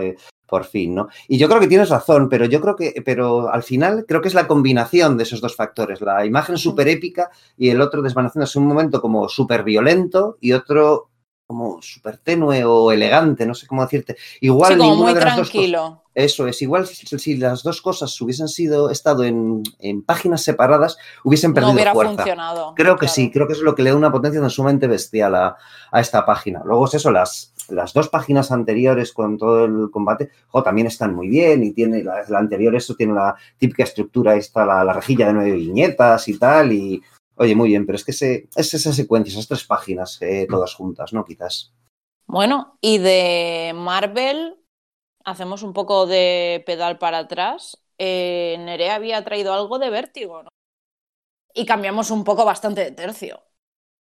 Cambiamos bastante de tercio, nos vamos a Vértigo, nos vamos a Fábulas y conocemos al adversario que nos tiene en vilo durante 41 números hasta que sabemos este gran adversario que ha desterrado a todas las fábulas, que es el punto por donde entramos a la historia. eh, quién es, ¿no? Entonces, eh, bueno, a mí me parece que es un malo muy malo, que comentábamos antes, los malos malísimos hechos de maldad pura, como puede ser Sauron, como son estos malos un poco abstractos, ¿no? Que no, no tienen cara, porque ya digo, hasta el número 41 no le ponemos cara, pero lo cierto es que ha desterrado a todas las fábulas que hemos conocido durante toda nuestra vida, todos los héroes, lo ha podido con ellos y los ha desterrado al aburrido mundo de los humanos. Entonces ya dices, bueno, este tío, cuidadito con él y con sus legiones. El hecho de que este villano esté un poco en la sombra da pie a que, no, a que podamos conocer a todos los villanos que a Bill Willingham le apetecen, que parecen ser la antesala del, del villano final, del final boss. Y aquí nos encontramos al ejército de agentes Smith en la marcha de los soldados de madera, a Baba Yaga, que a mí es un personaje que me vuelve loca porque es el mm, eh, otro malo, otro, otro villano. eh, yo, yo decía antes, con Faruk me moría de miedo. Bueno, pues con la bruja mala del bosque que se come a los niños me moría de miedo, ahora sí cuando era pequeña, pero es que cuando veo a Baba Yaga en Fábulas también me muero de miedo. Y me recuerda un poquito a estas malas gaimanianas, ¿no? De eh, como Úrsula en el océano al final del camino, la madre de Coraline, que te sacan ahí al niño que llevas dentro y dices, jope, si esta es la antesala del adversario, a ver, este, este- es- esta persona, que, que- ¿quién puede ser que, que, que- que, bueno? Y bueno, la figura de este villano, mm, sí que es verdad que no conocemos el carácter del villano, no, pues como los villanos que estabais comentando, ¿no? Que son unos villanos con que les conoces, que puedes entenderles o puedes querer que se rediman o no. A este no le conoces, pero ese hecho hace que se proyecte una sombra muy larga que, da, que genera una atmósfera muy tensa para que todos los héroes, pues bueno, es que ya han perdido. O sea, no es que están luchando por. No, no, es que ya han perdido. Y todavía tienen que perder muchísimo más hasta ser capaces de plantearse ganarle a, a este adversario, que no sabemos quién es. Entonces, bueno, me parece, me parece un villano muy a tener en cuenta, no sé. Yo es que tengo que entonar el mea culpa y todavía no he llegado en fábulas a ese punto. Entonces, estaba escuchando con un oído abierto y el otro cerrado, pensando que no. No ha habido No, spoilers, no, no no. ha habido Nerea ha jugado muy bien, que no ha dicho nada. Pero, pero ya me comí el spoiler hace años, entonces, bueno, pues sé lo que, sé lo que viene y la verdad es que tiene No, mucha spoiler, no. No, no, yo no lo voy a decir, pero que digo que yo tampoco he terminado de leer fábulas, de hecho solo empecé y tengo mogo, o sea, hay mogollón de esto de, de cosas Me pendientes parece- que son básicas que al final. Me parece muy raro, o sea, yo creo que eh, es muy difícil empezar a leer fábulas, llegar al número 12 y dejar de leerlo.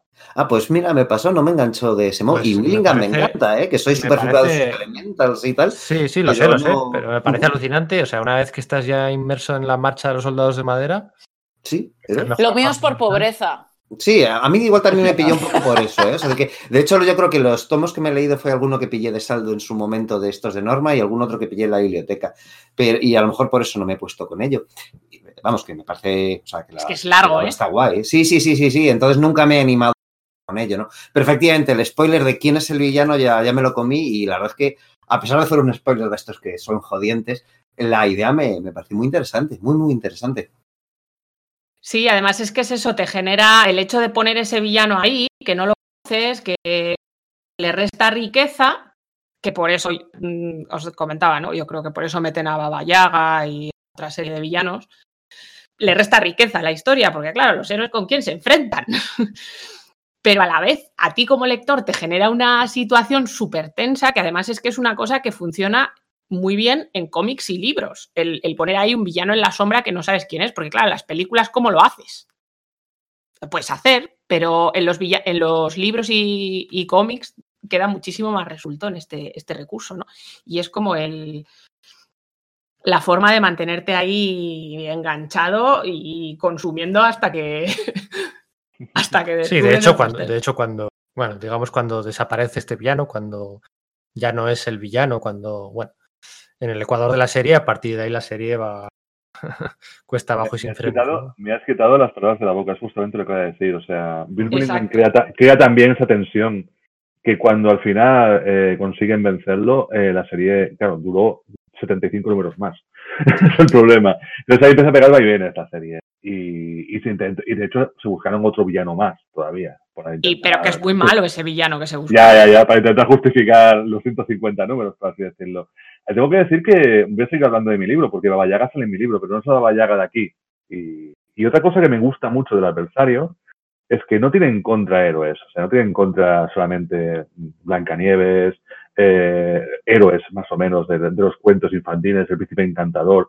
También tiene en contra a villanos, porque por ejemplo está Totenkinder, que Sí. es sí que forma parte de, es la gran bruja que se come a los niños que forma parte de la, de la tradición de, grandes villanos de los cuentos infantiles que, que se enfrentan al adversario o sea que al final no solamente son eh, el, se- de hecho consigue un mal mayor consigue que tanto males más menores y, vi- y héroes se junten vivan en comunidad y para enfrentarse a él que es algo también bastante bastante un gran acierto de la gran serie de fábulas por así decirlo Sí, sí, es el calamar de Bill Willingham.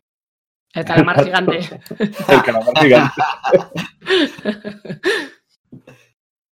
Pero está claro, un gran villano es el que te levanta una serie de, de mediocre a buena, de buena a notable o de notable a sobresaliente.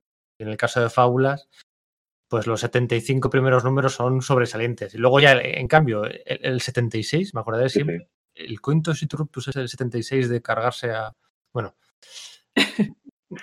no digas nada Mira, no he llegado. O Me sea, saca de la me, serie. me he tropezado y todo. 2000, para darle al 2003. micro. 2003, ¿eh? 2003. Sí, sí, me da igual. No se excusa. No, no he es, visto no es No he visto Titanic. hacer- No he visto Titanic. Pues al final se hunde. Fíjate tú qué cosa. ¿Y en la última tentación de Cristo qué pasa? No sé. Que Pablo, que Pablo monta arco, creo. Se monta un club privado, creo, Pablo. Dice, sí, sí. Oye, el, es verdad, el malo de, lo de, de, Jesucristo, de Martin Scorsese, es Pablo. Sí, Ah, no es- recuerdo.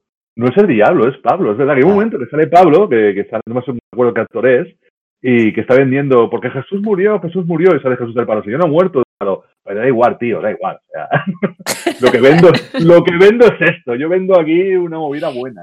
Ha ido a hablar de su libro realmente. La promoción Sí, sí, sí. hay que hacerla. La promoción de, de Jesús. Pues no, no, no. El malo era Pablo, tío. Mira tú por dónde.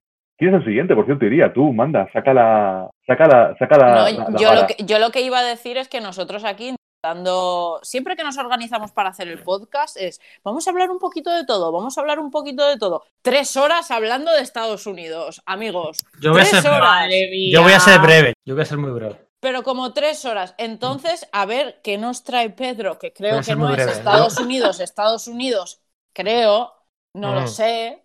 Yo voy a, voy a cambiar de continente, voy a hablar de un personaje mm, eh, BD. Voy a hablar de un villano de los más clásicos de, de uno de los cómics, a su vez es más clásicos de, de esta BD, y voy a hablar de It's No Good.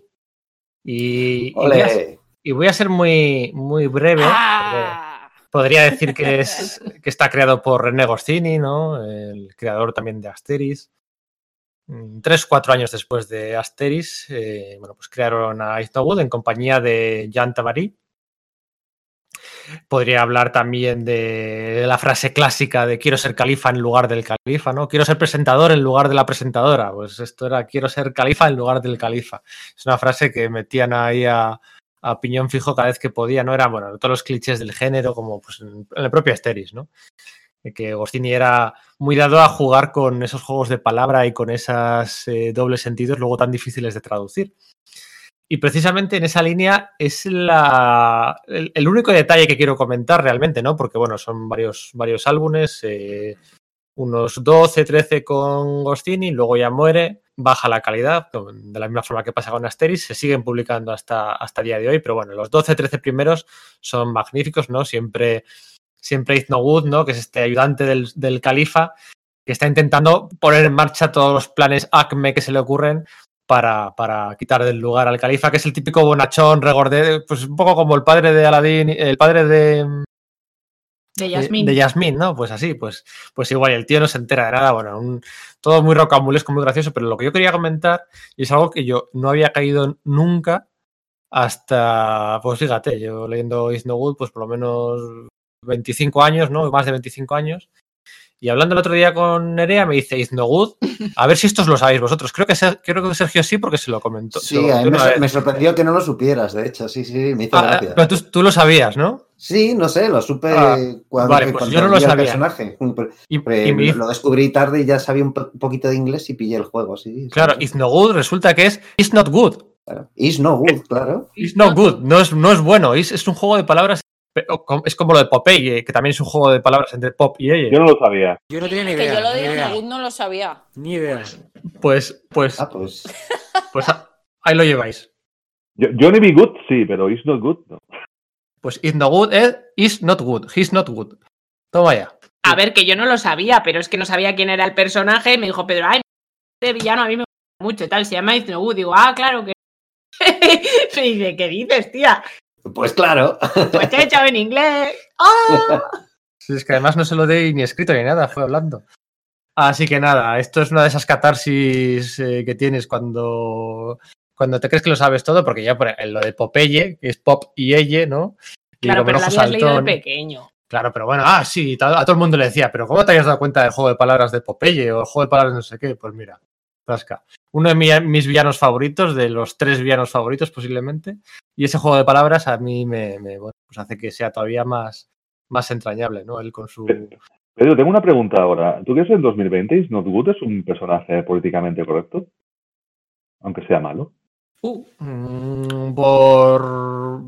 eh, Bueno, está ambientado en, en la Bagdad de la mil y una noches, ¿no? Entonces, Sí. A partir de ese momento yo creo que... Sí, porque los personajes positivos que aparecen también son árabes y esa es la cuestión, ¿no? Claro, eso es. A partir de ese momento no es el único personaje árabe el malo, ¿no? Son todos los que allí son árabes, tanto los buenos como los malos. Los bonachones como los, los malvados, ¿no?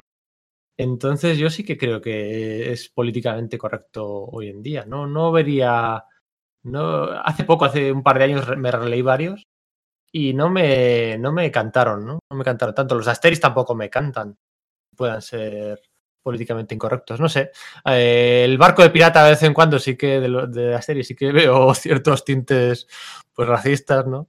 Pero bueno, es más un cliché que, que otra cosa, no sé. A mí sí me Hasta, funciona. hasta, hasta la Spirit sería un poco el, ese paso racista, ¿no? Porque como dibujaba al compañero, al niño negro. de A. Ebony White, ¿no? Sí, de hecho, Sí. Will Eisner eh, en los 70 reaccionó muy mal a, a esas acus- acusaciones, ¿no? En plan de, claro, se lo, se lo- se lo señalaron, ¿no? Cuando fue reeditado eso por Kitchen Sink en los 70, en estos magazines en blanco y negro y tal.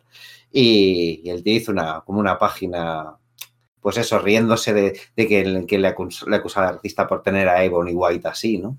Pero sí, sí, sí, a mí sí me lo parece. No, es que Claro, luego, pues luego el mismo, luego el mismo se quejó había en, en Oliver Twist cómo se había utilizado el personaje del judío y se había racializado Sí. Eh, hasta el límite de que él luego hizo una versión en, del no sé cómo se llama el personaje este de Fagin. Fagin, exacto, y, y lo hace de una pinta más rubio porque debía ser un, un- un judío que venía de Rusia, con lo cual no estaba tan racializado con la imagen del, del judío prototípico en plan racista. Claro, que me hace gracia, ¿no? Que él mismo se quejaba de una cosa y casi casi lo hacía en los años, en la década de los de los 30, o sea que no sé. Claro, que era- yo creo que hubiese sido muy fácil acogerse a eso, decir, bueno, pues en otra época lo veía de otro modo, ahora, mm, no sé, o sea, decir, soy, soy consciente, ¿no? Pero de alguna forma su respuesta fue un poco dura respecto a, a eso, a quienes le acusaban de ello, ¿no? Como parodiándola, ¿no? El típico, la, la viga del ojo ajeno, ¿no? Un poco, me da esa, esa impresión, sí. Ujú. Diría que eras tú. La última. La última. Yo he dicho, venga, vale, el ratico que quede me lo quedo yo. Yo he sido breve, ¿eh? No te podrás quejar. Nada, yo también voy a ser breve. Eh, bueno, yo ya sabéis que a mí me gusta siempre dar un poquito la nota, ¿no? Entonces, mm, ojito, cuidado, que llega la loca de los Magical Girl de nuevo. Porque cuando estuvimos planteándonos elegir villanos olvidados o denostados, yo es que directamente me vine arriba, me acordé de Sailor Moon de Naoko Takeuchi y dije, a ver, que ese manga tiene sus añitos, pero también tiene una galería de villanas que bandarras, solo habéis hablado de villanos, nadie ha hablado de villanas, ¿eh? me voy a enfadar. Ey, ey, ey, ey, ey, ey, ey, ey. La jefa de los eh, villanos olvidados es la encantadora. Lo siento, ¿eh? Sí, La pero no lo has comentado, Manu. No Sí que lo he dicho. comentado. Pues Oye, yo he hablado de comiendo Está también. comiendo galletas. Iria y, la, y Baba Yaga y la madre de Coraline, ¿qué? Chica, déjame echarles la bronca, que tú eres invitada y a ti no te cuenta la bronca. Es a los ensaladeros de siempre. Ah, vale, pues sí, ensaladeros, Ah, bronca. Mola Vamos a ser Di que sí. Di que sí. Total, que yo me acordé del manga de Sailor Moon y dije, bueno, ¿esta fantasía qué es? Porque es que ese manga tiene una galería de villanas que quita lipo. Las hay de todos los tipos y de todos los colores. Algunas llegaron a la serie de televisión y otras se quedaron únicamente en el manga. Entonces, pues yo voy a comentar un par de forma muy rápida del manga. Eh, los diseños y las historias que tenían cada una eran únicos. O sea, si veíais de pequeños la serie y aquello os parecía loquísimo, en el manga es loquísimo y medio. Eh, cuando Takeuchi podría haber hecho al típico villano de turno de los Magical Girl, que normalmente las intenciones de los malos en ese tipo de mangas son bastante lineales, porque se centran más, pues que si en la protagonista y sus rollos, eh, en Sailor Moon la autora se vino como muy arriba y creó una serie de villanas que como poco te querían matar a las protagonistas. O la que no quería esclavizar al mundo. O la que no a la galaxia. O sea, es que se venían arriba en todo, en todo momento. Porque es que todo era poco para ellas. Y lo mejor de todo, que yo eso he estado pensando, y ahora me diréis vosotros si conocéis otros grupos, que probablemente sí, pero es que se ayudaban unas a otras. Cada una iban con sus cosas y sus idas de cabeza y sus maldades a gogo, pero es que se ayudaban entre ellas. ¿Tú qué quieres? ¿Matar a ese? Pues yo te ayudo. Y cuando nos lo carguemos, me ayudas que yo aquellas las quiero esclavizar. Venga, vamos que nos vamos. Y se organizaban. Y encima es que tenían todas personalidades distintas, que no eran calcos unas de otras. Incluso en algunos casos eran incluso los reversos oscuros de las propias protagonistas, que pese a todo no eran perfectas, porque vamos, llamar perfecta a Usagi eh, Tsukino, bueno, a Bunny, que le pusieron aquí en España, pues llamarla perfecta a ella sería venirse un poco arriba uno, pero bueno. El caso es que hay un par de villanas que yo creo que merecen un mayor reconocimiento, como por ejemplo Black Lady o la Dama Oscura, que originalmente Takeuchi la había llamado la Reina Negra, pero terminó dejándole el nombre de Dama para no dar, da- no dar demasiada información sobre ella. Que realmente es la versión adulta y mala de Chibiusa, que por cierto no es spoiler porque es el principio de cómo- su inicio de cómo aparece el personaje es ese, ves la transformación. Y aquí hay mucha tela que cortar con temas filiales y demás. Pero es que encima se muestra una villana con personalidad y con las cosas claras. ¿Cómo aparece la villana? Llega otro, eh, llega otro, otro villano, corrompe la mente de Chibiusa y la transforma. Pim, pam, pum. ¿Tiene motivos para enfrentarse a las Sailors? Bastante, aunque más para ir al psicólogo, las cosas como están. Luego, más villanas de Sailor Moon. Reinas, porque reinas había varias.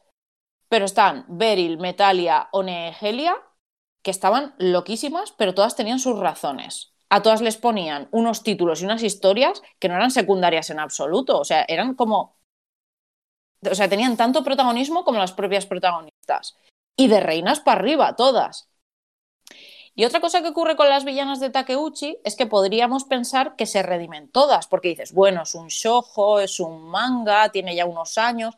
Pues no, no, que algunas se morían ahí, pero encima de formas súper crueles. Otras se redimen, otras desaparecen sin saber muy bien qué va a pasar con ellos, con ellas, otras terminan volviendo.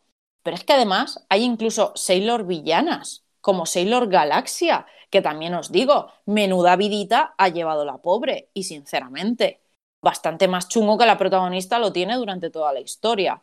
¿Es arrogante? Como ella sola. Pero es que a muchos me gustaría ver aguantando lo que ella aguanta durante su historia, que en el manga sí que se cuenta y en la serie lo dejaron bastante, bastante fuera. Y además es que su actitud no deriva de un punto concreto en su historia, como le ocurre a muchos otros villanos en, los, en este tipo de mangas, sino que es cómo debe volverse de villana para poder sobrevivir a sus situaciones. Así que, retomando todo lo que habíamos estado hablando hasta ahora, si hubiéramos leído la historia de Sailor Galaxia o de algunas de las villanas de Sailor Moon en lugar de la de Usagi, ¿pensaríamos que la villana es Usagi? ¿Vosotros qué pensáis? Yo es que no he visto Sailor ni nada de eso. Ni yo. Ay, la- tampoco. ¿En Yo serio? tengo que ahora para el libro. Iria, Iria, Iria, te voy a dar un poquito de, de consuelo. Yo veía la, la serie, yo veía la serie de televisión, sí. Por favor, socorro. Yo es que era muy pequeña cuando la serie, no me acuerdo. pillado a todo así con el paso para atrás, ¿eh? Un poco. Yo es que, yo es que además me, me, hacía lo de lo de mm, igual tenía clases de clases de inglés cuando era crío y entonces ponía a grabar todo y ponía Kimagure, ponía el Sailor Moon, ponía todas, todas las que echaban seguidas en Antena 3 o donde fuera, las grababa todas. Y sí, me, me cepillaba a mí con los episodios de Sailor Moon también. Mi favorita era, era Mars, que era, era la caña, era arquera, era budista, no sé qué. Pero nunca me, me fijé mucho en el tema de los, de los villanos, no, no me llamaban tanto la atención. Claro, tú estabas con la falda y pasa lo que pasa. A ver, por favor, que, que la- las crías estas probablemente eran crías, ¿no? Que Eran, ¿Qué edad tendrían? Por favor. Esto es algo que me tiene muy traumatizada de, de los mangas de Magical Girls, que normalmente tienen en- entre 11, porque Sakura de Cardcaptor Sakura tiene 11 años cuando empieza el primer manga, entre 11 y 15 años. ¿En serio me puedes decir que Sailor Moon, la serie, ya no hablamos del manga, la serie, esas niñas tenían 14, 13 años? Yo ni idea. Pero bueno, seguramente iba- iban al instituto, ¿no? Que yo recuerde. Sí. Pues entonces debían estar por ahí A la, sec- en a la secundaria iban. Llevaban 15, 15 para arriba, ¿no? No, porque ¿No? 15 Serían es 14. cuarto de la ESO. No, 15 es tercero de la ESO. Ni idea. Ni idea. Claro, Pero sí que, ver- sí, que, sí que es verdad que, un tío vea, vea estas series, se ve un poquito como, como, ojo, ¿qué hace este viendo este tipo de series? Bueno, de hecho, a mí una que me encanta, que es la que es muy, es Magical Girl, pero es un giro muy bestia, que es eh, Madoka Mágica. Eh, claro, cuando, cuando le enseñaba a la gente, mira, esto es flipante, y ponías una carátula cualquiera, y claro, veías la- las eh, cuatro niñas ahí vestidas de marineritas, y dices, pero ¿qué haces, tío, viendo, viendo esto? Y la serie es jodida de cojones, es jodidísima. No sé si la habéis visto, pero es muy buena, ¿eh? es de pegarte, o sea, es un, es eh, una vuelta de tuerca, es una vuelta de tuerca brutal. De hecho, em, no sé quién me lo dijo, que dice, si te fijas en, en no sé si era en Rotten Tomatoes una página que clasificaba las series, una de las etiquetas de, de Madoka Mágica es Nightmare Fuel, o sea, gasolina para, para, para pesadillas. Y sí, sí, sí, o sea, ahí tú vas viendo la serie y dices, ah, pues esto es muy Sailor Moon y tal, y llegas al tercer episodio y al final del tercer episodio te quedas ahí clavado en la serie y dices, ¿qué coño es esto que ha pasado ahora y por qué? Esto no es... ¿De, dónde, Moon". ¿De dónde viene este guantazo? Eh, Pero muy, muy, muy, muy, muy bestia. Y algo en el tono de la serie lo pillas un poquito, pero dices, ah, bueno, igual es que es una, como es una serie moderna, es un poquito más emo, no es tan jovial como las series antiguas, que eran más, tiene otro tonito y tal, y no, no, tiene otro tonito, pero pff, vaya hostia que te pega, madre mía, sí, sí, sí. Y, pero todo viene, todo viene pues de ahí, del el origen, el germen es, el, es las series de, de Magical Girls. Y ya te digo, a mí me, hacía gracia verlas, era, era divertida, me parecía graciosa. Y luego que también eh, te hacía gracia lo procedime- procedimental, ¿no? De las de la- todas las situaciones siempre se resolvía igual, siempre venía el capullo de la, del antifaz y el. Y el y Pero el- ese y el señor, de verdad, que no hacía nada. Mi trabajo aquí está hecho. ¿no? Mira, mi trabajo Sí, aquí está tal vez hecho. que no me Sí, hace extraña nada. nada que se haya convertido en un meme. El meme, sí, sí, sí, sí. Y además Por cierto, viene, estoy viene él, viendo- él fabuloso, ¿eh? el vestido perfecto ahí a, a aparecer simplemente. Sí, él, él ha venido a posar. A apostar. Estoy viendo ahora mismo, chicos, estoy viendo ahora mismo una, una página web de, de Wikia, de Wikia de Sailor Moon. Estoy viendo la Ajá. lista de villanos, que era en la categoría villanos. Estas, estas wikias me encantan. Y la verdad es que los autores, cuando tenían el día vago, me ponían nombres de piedras preciosas. Porque, Es que sabes lo que pasa, que los, los malos de Sailor Moon van organizados por grupos. Entonces están los de los del cristal negro, los del circo, los de no sé qué, los de no sé cuántos. Y entonces hay unos que son planetas, como ellas. Vale. Luego está el grupo de reinas. eh, que no es que sea un RuPaul Drag Race ahí de repente, no, es que es la reina no sé qué, la reina no sé cuánto. Luego están los, las piedras preciosas.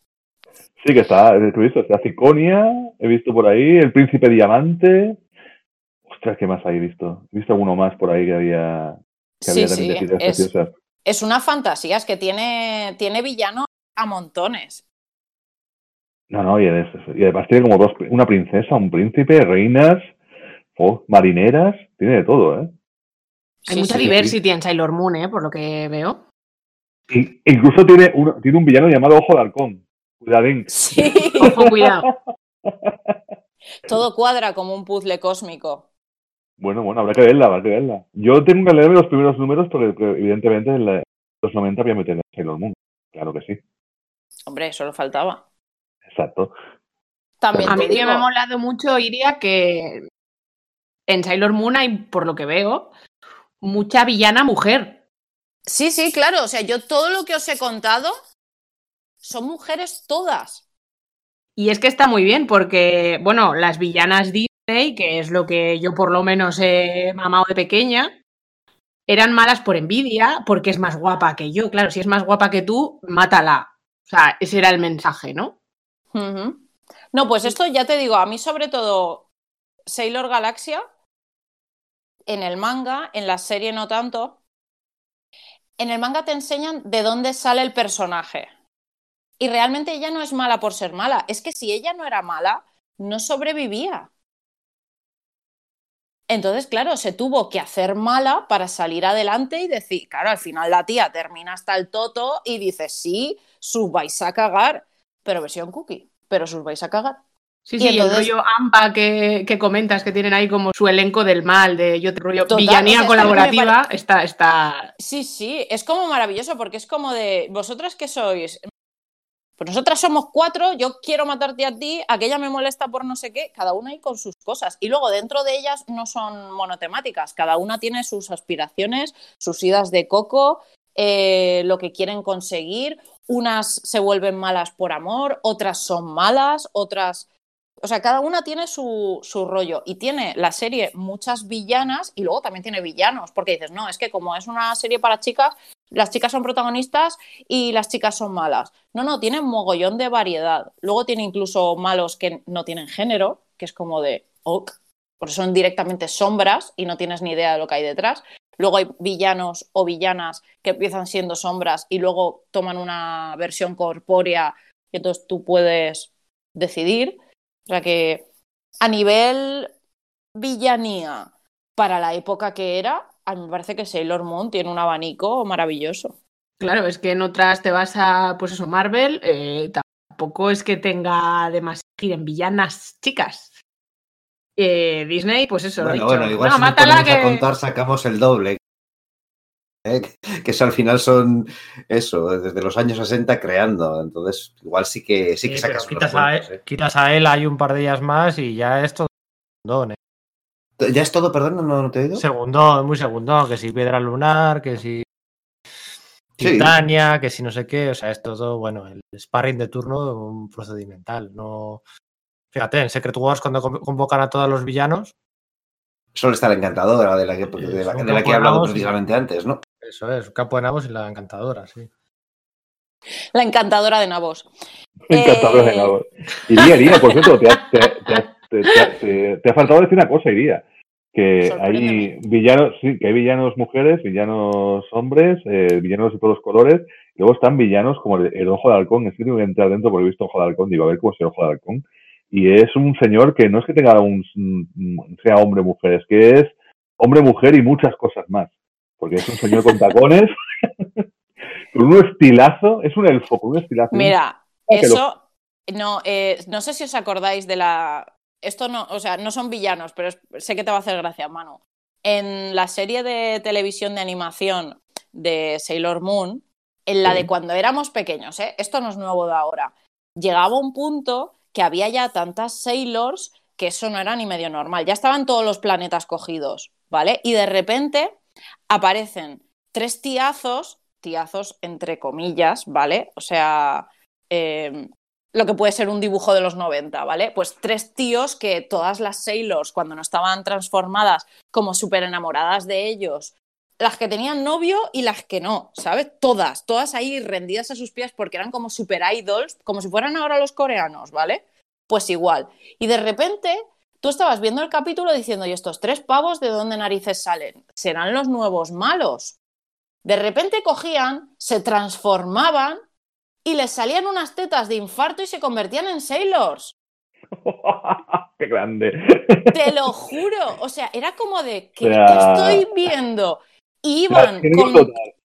es que iban con, un, con unos modelitos negros ajustados mínimos, la mínima expresión, porque bueno, si recordáis el hormón, la ropa es la mínima expresión.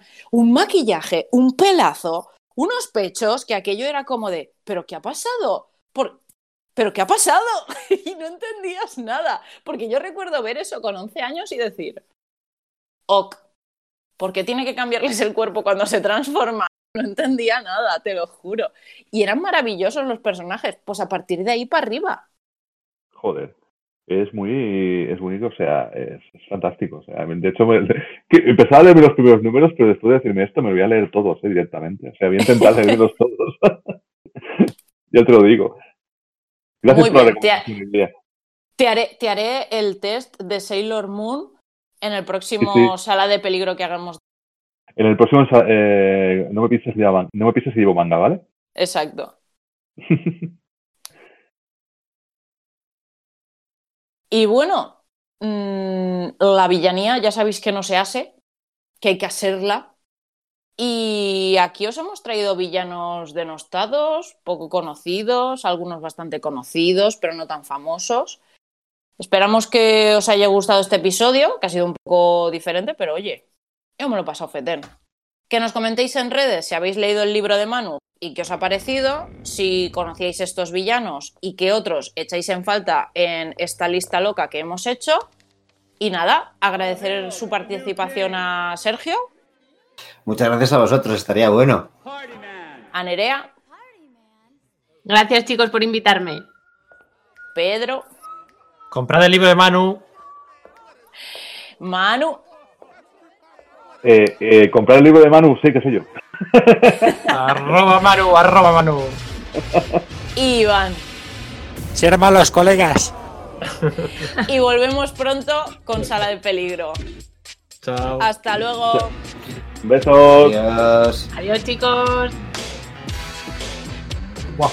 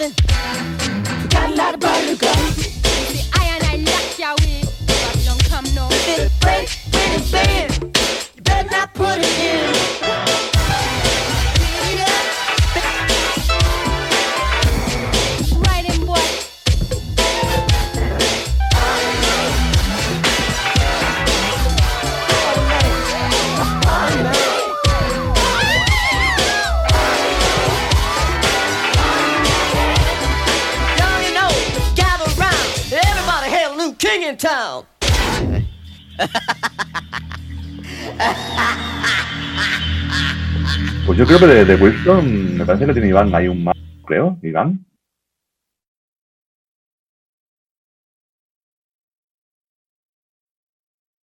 Iván se ha ido. Iván, tienes el micro apagado, ¿eh?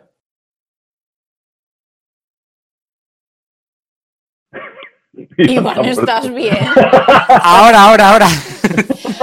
Disculpad. ¿Te había, te había sido? No, no, no, que no, no, no, no tiene nada con el teclado. Cuando me habéis mencionado, digo, corre. y estaba bloqueada la pantalla y me, me, me una entrada ahí, que un pase a gol y el tío. Estaba, llama- llamando al juro- 112 ya. Sí, yo también pensaba que le había pasado algo. No, estoy aquí, estoy aquí. Estoy, de momento estoy bien, estoy bien. Espero.